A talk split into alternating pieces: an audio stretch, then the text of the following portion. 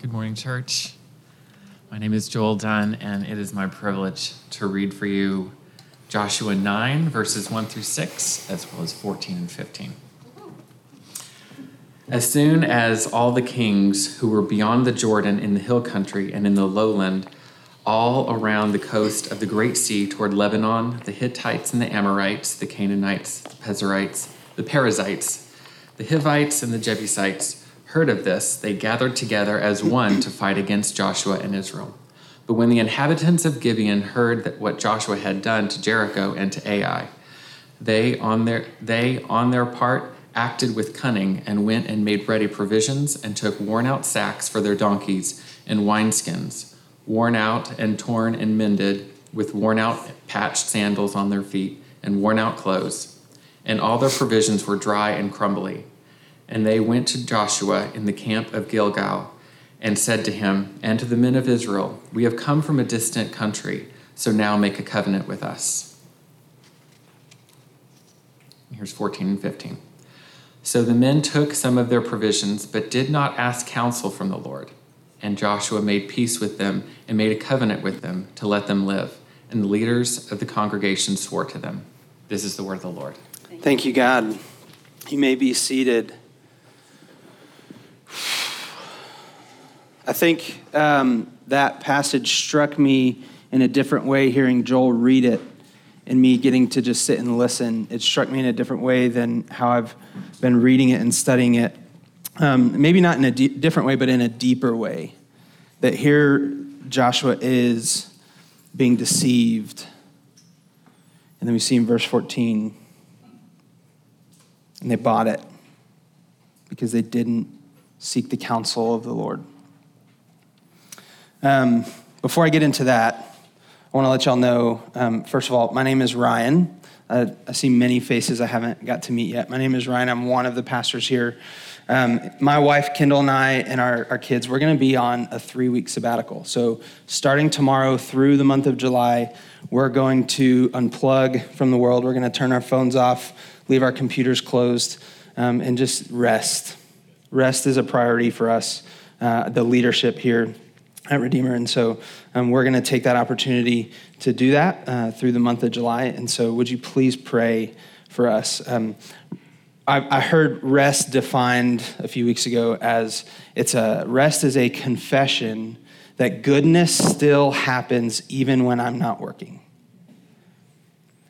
And so we're able to back away and hand things to Brian and Kirsty, hand things to Kelsey and, and all of our volunteers and say, I don't need to be here because the Holy Spirit is still in charge. And so we're, we're taking a few weeks. Um, Jesus led us in particular to seek him uh, through rest to, to, for two things presence and healing. And so he, he's led us to uh, seek his presence and the presence of one another, to be just together as a family, and also to find healing and just rest for our souls and restoration for our souls.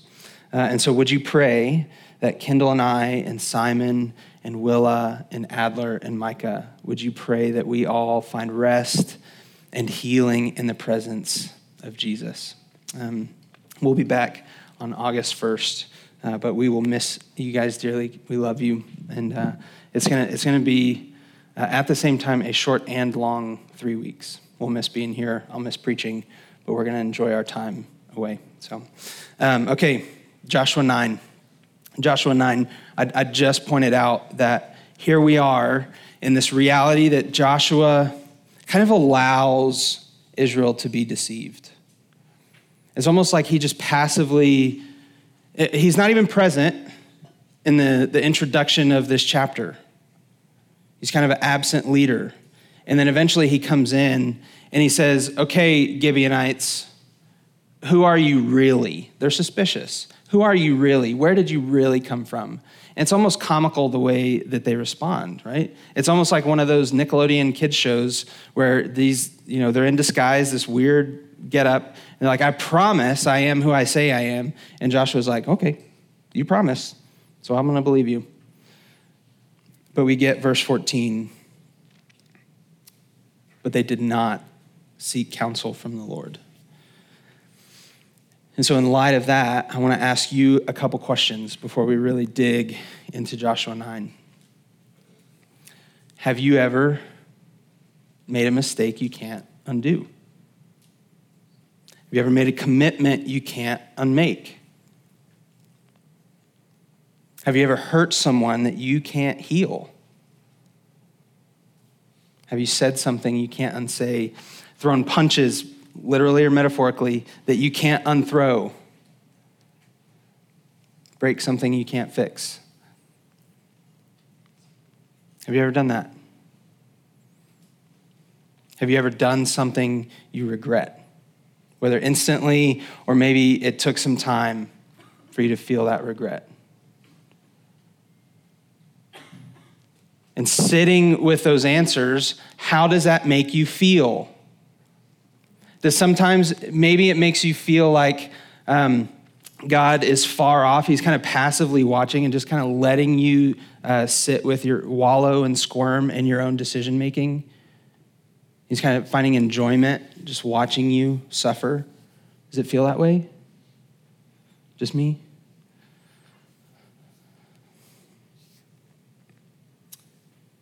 Joshua 9 is a reminder. Remember, the book of Joshua is designed to remind Israel and to remind us as followers of Jesus that God will not let us go. That we can make bad choices, we can have incorrect thinking. Even so much as our theology can just be not exactly where it needs to be. We have the freedom to be wrong. We have the freedom to make mistakes because God will not let us go. Um, Gibeon intentionally deceives uh, Joshua, they deceive Israel. They know that God has promised um, Israel to come into this land and conquer all the people in this land. And we saw in verses 1 and 2 that the rest of the kings, once they heard what Israel had done to Jericho and Ai, they were like, okay, well, we're not going to let this happen to us. We're going to self preserve and self defend. And it says in verse 2 that they bound together as one to fight against Joshua and Israel. People are still bounding together, binding together, whatever the word is. People are still binding together as one to fight against God, right? That's still true of the nations. But Gibeon, Gibeon chose a different tack. Now, we noticed in the first six verses the way that Gibeon deceived Joshua and Israel was they made themselves lowly, they humbled themselves.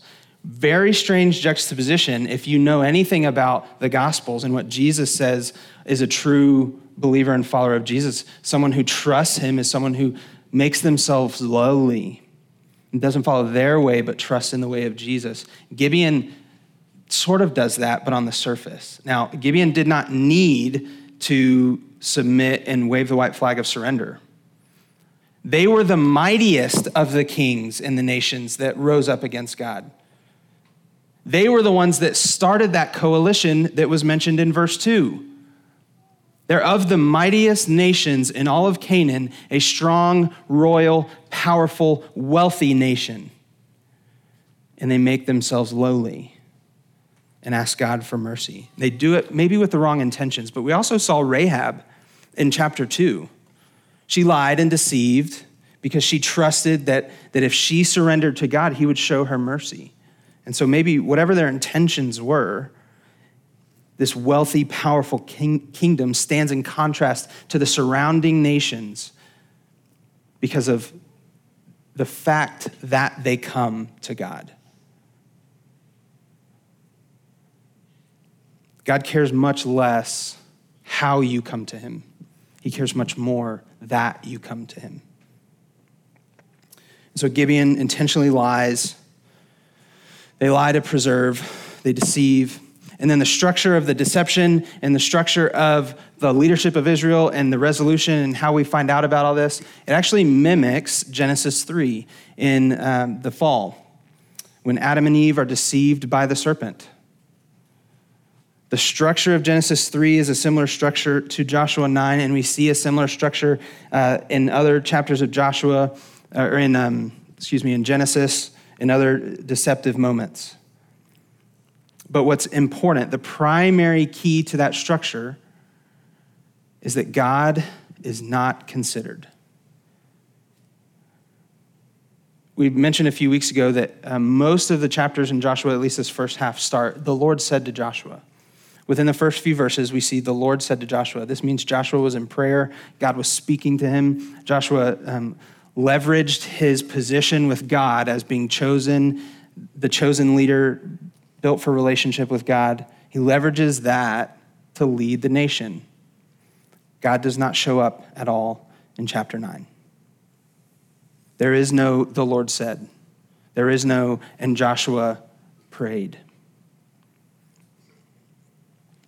In Genesis 3, Adam and Eve refused to seek the counsel of God in the deception of the serpent.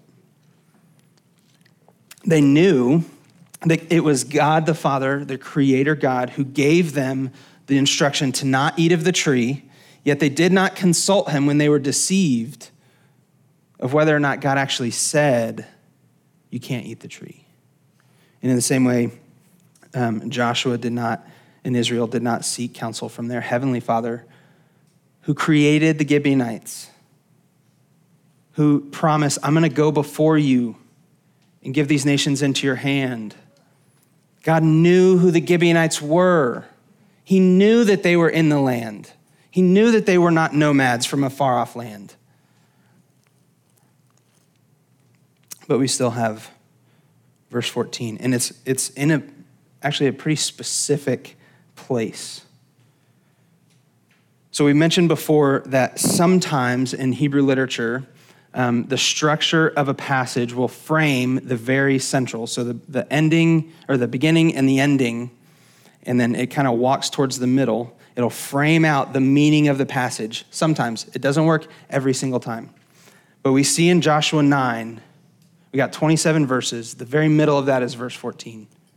Verse 14 so the men took some of their provisions, but did not ask counsel from the Lord.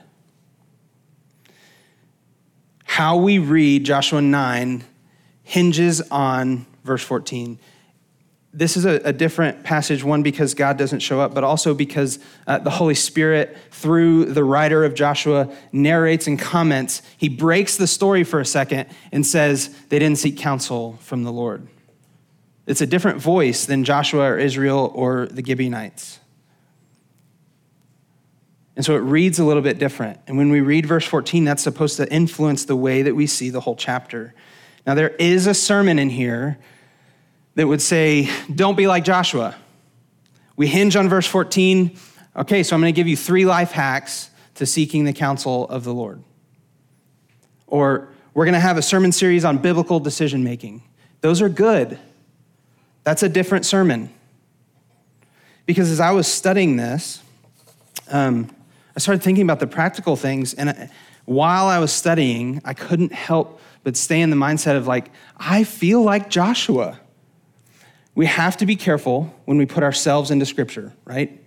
We cannot do that right away. We first have to look at what is this saying to its audience? Who is Joshua written to? It's written to ancient Israel. It's written to contemporary Israel today. It's reminding us that we have an, uh, uh, a necessity, Israel has a necessity to depend on the Lord and to seek his counsel because he has promised that he would lead them. And so we look at Joshua 9 through that lens. God has promised, Jesus has promised through the Holy Spirit that he would lead us. He tells us in, um, in John 13 through 17 in the upper room discourse I'm going to give you the helper, and he's going to lead you and guide you and teach you all things. And so we look at this and we're like, yeah, I, I, feel like Joshua. I feel like sometimes I make really poor decisions without consulting the Lord, without asking for guidance. I feel that way. How many of us feel that way? We just talked about it at the very beginning. How many times do we make a decision or say something without praying, make a commitment, spend some money, get into a relationship, cross boundaries in a relationship, we go somewhere in our lives without consulting the Lord. It's not long after uh, Joshua makes this terrible mistake. They make this covenant with Gibeon that they find out who they are. It says, and after three days pass, that's just a, like an ancient Hebrew way to say, and a few days later, a few days later, they find out who they are. It, the word gets out. You cannot keep a lifetime secret like that, especially when you're like a wealthy com- uh, country under a disguise as nomads. You just can't keep that up. So they, I'm sure, anticipated that this would get out. Joshua made a covenant with a land they were meant to be conquering. And when they find out who the Gibeonites really were, they're struck immediately with guilt. And so the Gibeonites, in their deception and in their lying, are made guilty. But they're not Israel. They're not the people of God. They're not under the law. As we kind of hold them over here for a second. And we look at Joshua and Israel. Because they deliberately disobeyed God, they're found guilty. Now, how did they deliberately disobey God? Well, in Deuteronomy, a number of times, the book of Deuteronomy that comes just before Joshua, this is the book that God says, Follow my instructions. Deuteronomy is the book of the teaching. And so when, when God says, Follow my instructions, cling to them, do not swerve from them, he's primarily thinking of the whole Torah, especially Deuteronomy, where there's instructions about the conquest in Israel and Canaan. And so Israel's disobeying deliberately because there's a command in Deuteronomy that says, Go and on your way to Canaan, make peace with the nations around the border. You can make peace with them, offer them peace. If they reject you peace, then you conquer them.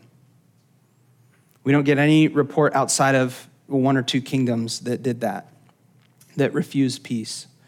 But he said, Do not make a covenant of peace with any nation within the land that I'm taking you. And he repeats that. When God repeats something, it's like when your teacher repeats something, when your parent repeats something, it matters. There's weight to it. It's not arbitrary. This is not a silly mistake. God makes that command, and he, he actually qualifies and defines that. He says, Don't make a covenant with them because I know you, I know your hearts. Once you give a little bit, you're going to give everything away. The first of the Ten Commandments is, You shall have no other gods before me. And God knew that once one of the Canaanite kingdoms comes in in peace with Israel into the land, eventually it would lead to idolatry. It would lead to the breaking of all of the Ten Commandments. And if we look ahead in the Bible, it does. But Gibeon is not the only nation that they just kind of passively, okay, that's fine. We won't wipe you guys out. That's not the first time.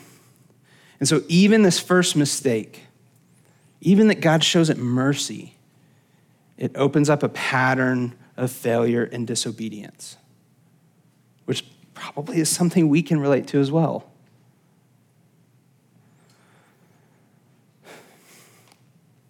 There's a reflection of what happens through the rest of Joshua 9 and what happens in Joshua 10. Brian's going to preach that uh, next week, and so I'll let him go to chapter 10, but I've got one thing. Chapter 10 says something about chapter 9. Let's look at, at Joshua 1 5. He says, just turn back a few pages. He says, As I was with Moses, so I will be with you. We don't have time to get into that. That is an incredible statement. Moses like was literally in the presence of God and he almost died because of it. And God says, As I was with Moses, so I will be with you. This incredible promise of presence. And then he says, I will not leave you or forsake you. The literal Hebrew translation says, I will not let you go. There's no condition. There's no, if you obey purely, I will not let you go. There's none of that. It's a covenant, it's a promise, it's a one way promise. It's not transactional, it's not give and take. God says, I'm going to be with you and I will not let you go. period. So God promises Joshua if you do follow me, if you don't swerve, you're going to have success. You're going to be prosperous. You're going to, you're going to take up all the promises that I have for you. But he, he promises without condition. That's the, the conditional thing, right? If you follow me, I know the best way. If you go the best way, it's not going to hurt. But what he promises, knowing that Joshua will fail him, he knows he will disobey. He knows, God knows all things. He sees Joshua better than Joshua sees Joshua. He knows that he's going to make a covenant with people he's not supposed to, but yet he still makes the promise of presence. He says, I will not let you go. Gibeon was caught red handed. And in Gibeon's guilt, it's not Gideon. Gideon is in Judges, the next book. We're talking about Gibeon, a nation. In Gibeon's guilt, Israel is then found guilty. And so there's this obvious, um, like, elephant in the room that we know about that the author, the Holy Spirit, through, through the author of Joshua, calls out in verse 14. Just because God does not speak in Joshua 9 doesn't mean God is absent. Um, that verse 14 means that they didn't consult him, they didn't give him a chance to speak. But many commentators throughout while I was studying said that the primary character, the main character of Joshua 9, even though he's not present, is the mercy of God because of what happens in chapter 10. Now, there's a battle, um, this coalition that we see in verse uh, Joshua 9, verse 2, rises up against Gibeon because they find out that they forsook the coalition. So, in coming to God, Gibeon risked something. Risked, that's a hard word to say, especially with a microphone. Gibeon made a risk on giving up and forsaking their, their worldly promises and covenants and coalitions. And they came to God. And they'll find out in chapter 10 that the nations find out about that and attack Gibeon. Gibeon calls on Joshua. And God, in the first time between Joshua 9 and 10, we see the words, the Lord said. Joshua prays, God, I made this covenant with these people, and now it's coming back to bite me, and you promised that you'd be with me. I need you. And the Lord said, I will give them into your hand. God is not an absent presence in Joshua 9, but his mercy is the main character of Joshua 9.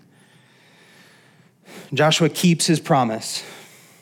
And we see this trajectory of Joshua through uh, the book that he's becoming more and more like his heavenly father. And one of the ways that he does that is through keeping his promises.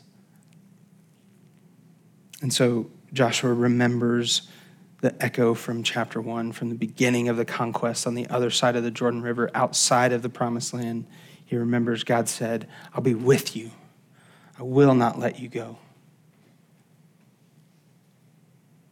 Now, uh, Professor Jerome Creach asks an important question.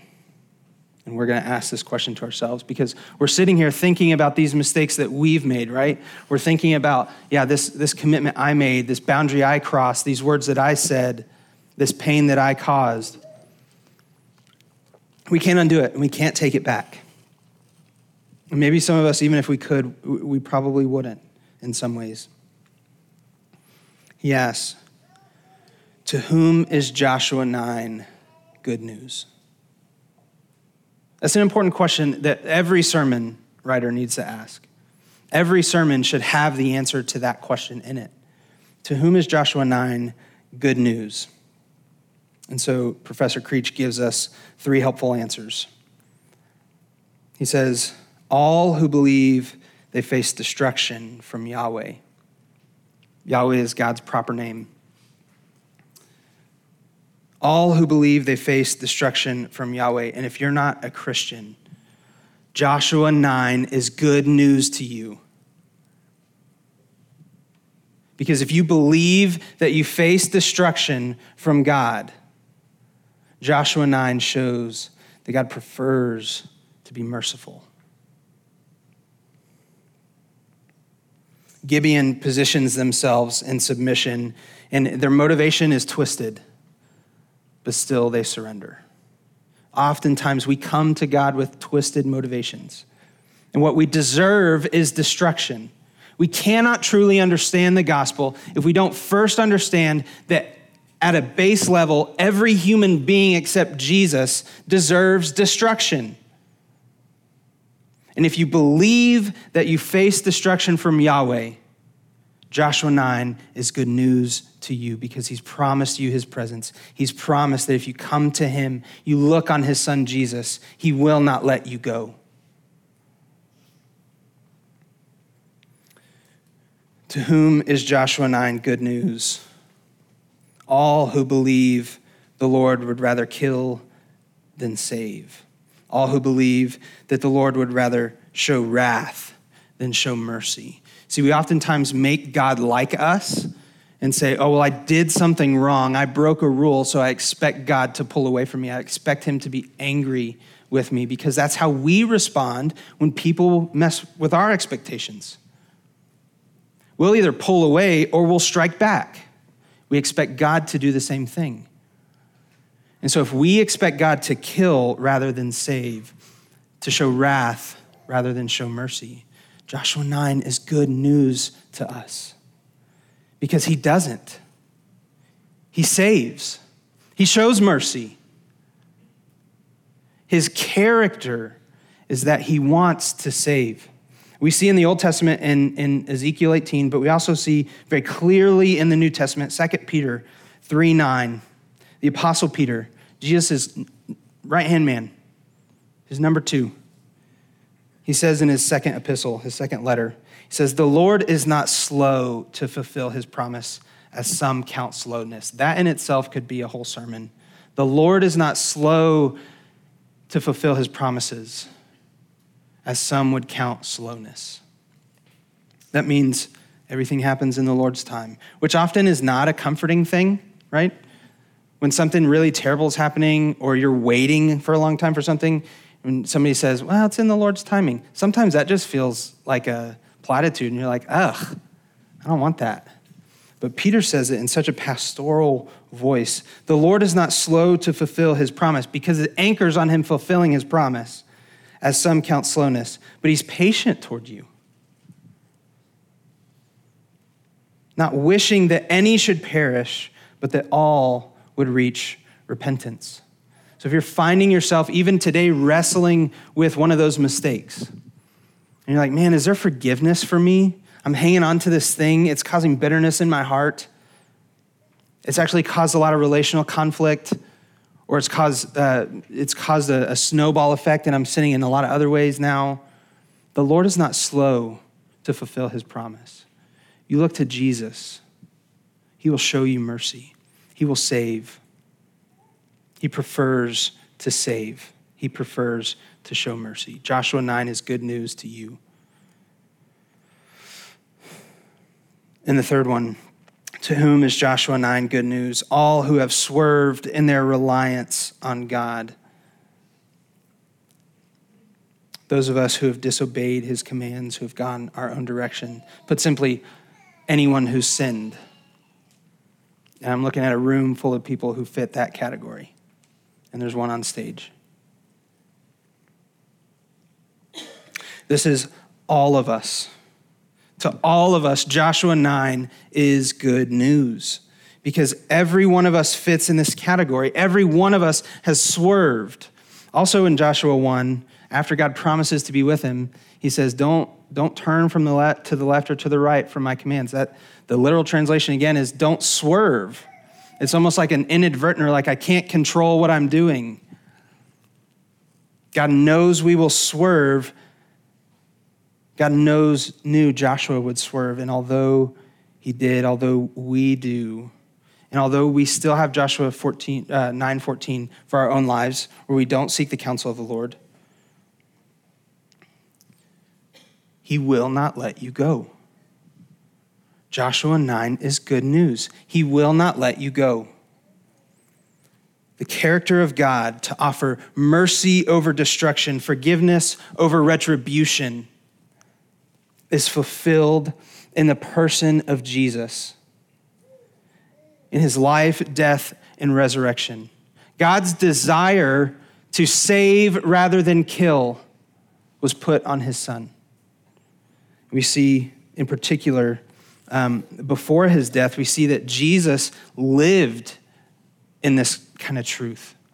John 4, um, we have this interaction with Jesus with a woman, a Samaritan woman who's not a Hebrew.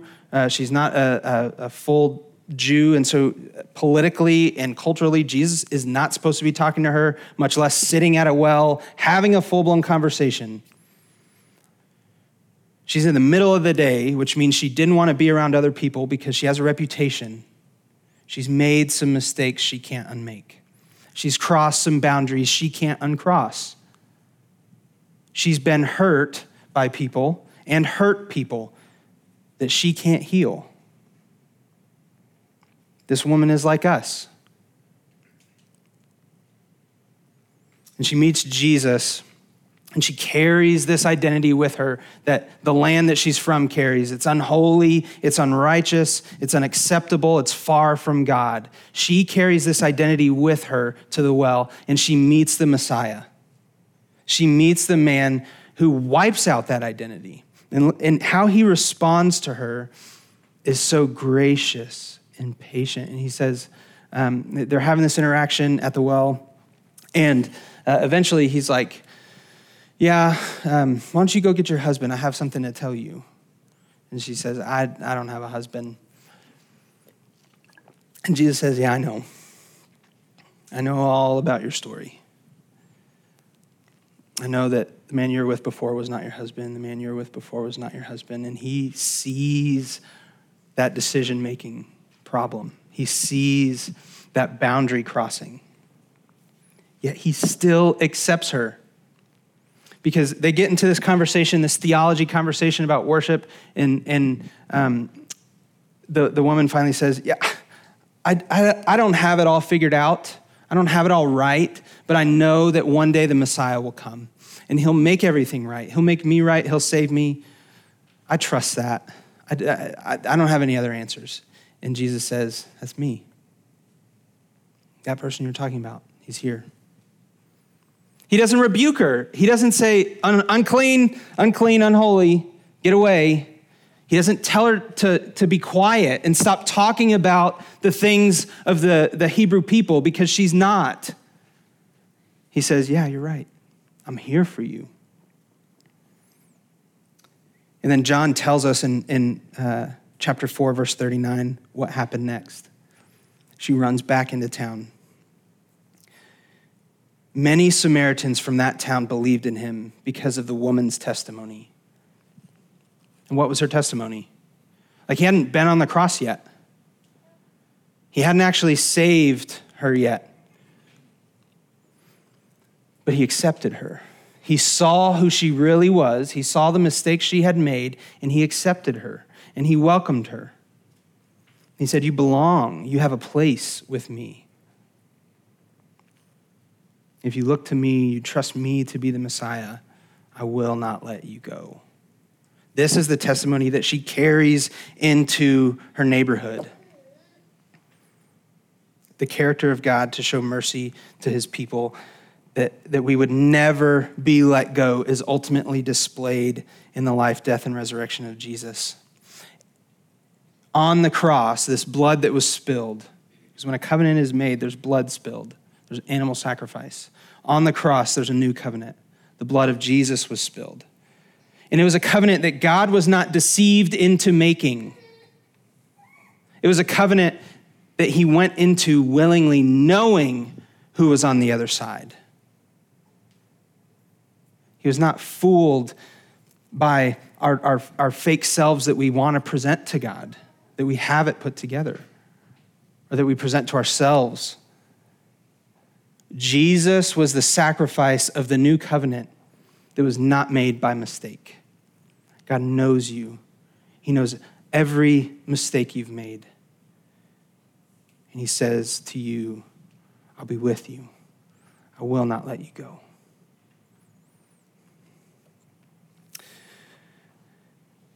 You may have heard us talk, uh, use the word missional. We talk about going, one of our uh, three cultural pillars. We have pray, celebrate, go. Go is that missional component of uh, we go out like Jesus commanded us to in, in Matthew um, and in the other gospels. He says, Go to all the nations and, and tell them the good news, make disciples and baptize them. That's important to us. The word missional, you've probably heard us use before. We talk about living and preaching the gospel. You've probably heard us pray for revival in San Angelo. We, we pray that the Spirit of God would fall on His church and give more of His Spirit to His people so that we would worship Him in truth and that we would make disciples of our city. That's revival in San Angelo. We pray for that. We talk about loving our neighbors, we talk about bearing the fruit of discipleship.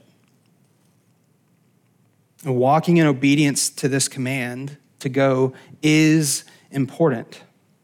And we see that it's not this like task list of, list of things to do. It's not just we trust Jesus, okay, the next thing we do is we go. It's a natural response. Once you see Jesus as this person who promises to you, I've made the sacrifice, your mistakes aren't held against you, you don't get what you deserve, I've taken what you deserve, just look to me. I will not let you go. The natural response of our souls is to go. Look at how the woman at the well responded. Immediately, she went and told all the people she knew, which was like at least six guys. We find out later that the whole city hears the gospel in a matter of days because of all the people this woman knew.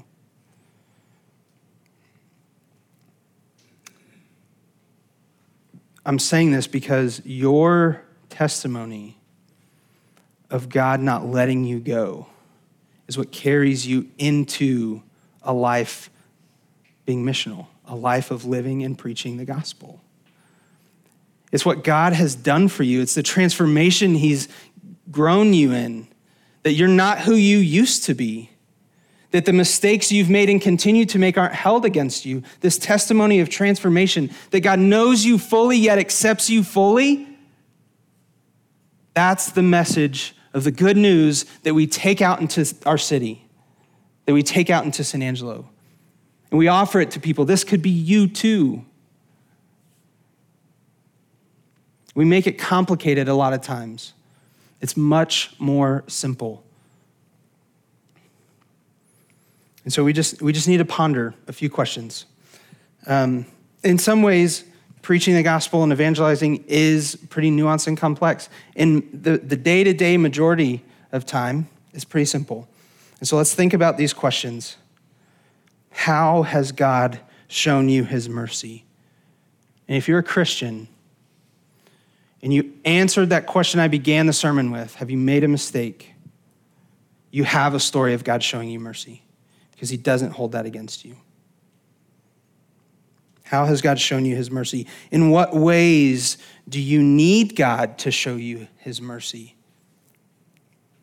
God's mercy leads us into prayer, leads us into talking with God and depending on him and trusting him to show us mercy. In what ways do you need to see and believe? Now, if we feel ill equipped to go into mission with this story, with this uh, story of our transformation, ask yourself this question In what ways do you need to see and believe, not just say, see and believe that God will not let you go? And then you pray in that direction and you read scripture in that direction. And so eventually you'll get you'll answer these questions. It doesn't have to be immediately, it doesn't have to be by the time you leave this room. You'll answer these questions. When you answer these questions, then we ask, who in my life is Joshua 9 good news? To, to who, to whom, whom cares? Who in your life is Joshua 9, good news. And then you tell them your story of transformation. Now, for those of you who have not trusted in the life, death, and resurrection of Jesus to save you, to make you right with God, instead of taking communion with us this morning, I want you to consider that question Is Joshua 9 good news to me? Is the life, death, and resurrection of Jesus good news to me? And I will tell you that it is. You are fully known, yet fully accepted. Turn to him. For the church, we take the bread and the cup as we remember and celebrate that in his unswerving life, Jesus achieved perfect righteousness on our behalf. In his sacrificial death, Jesus paid the price for our unrighteousness, our, our mistakes, our um, deception, and our covenants that we've made without consulting him. And in his holy and eternal resurrection from the dead, Jesus offers us the same eternal resurrection relationship with him forever. And so we, we take the bread and the cup representing the body and the blood of Jesus together. Whether we find ourselves deserving destruction like Gibeon, or whether we assume naturally that God would rather kill than save, or maybe we've all swerved. We've not kept God's commandments. We've sinned against him, like the woman at the well, like Joshua and Israel, like everyone else in this room. Wherever you fall on the list of uh, Joshua 9 being good news to you, it is good news because he loves and desires to show his people mercy. He will not let you go.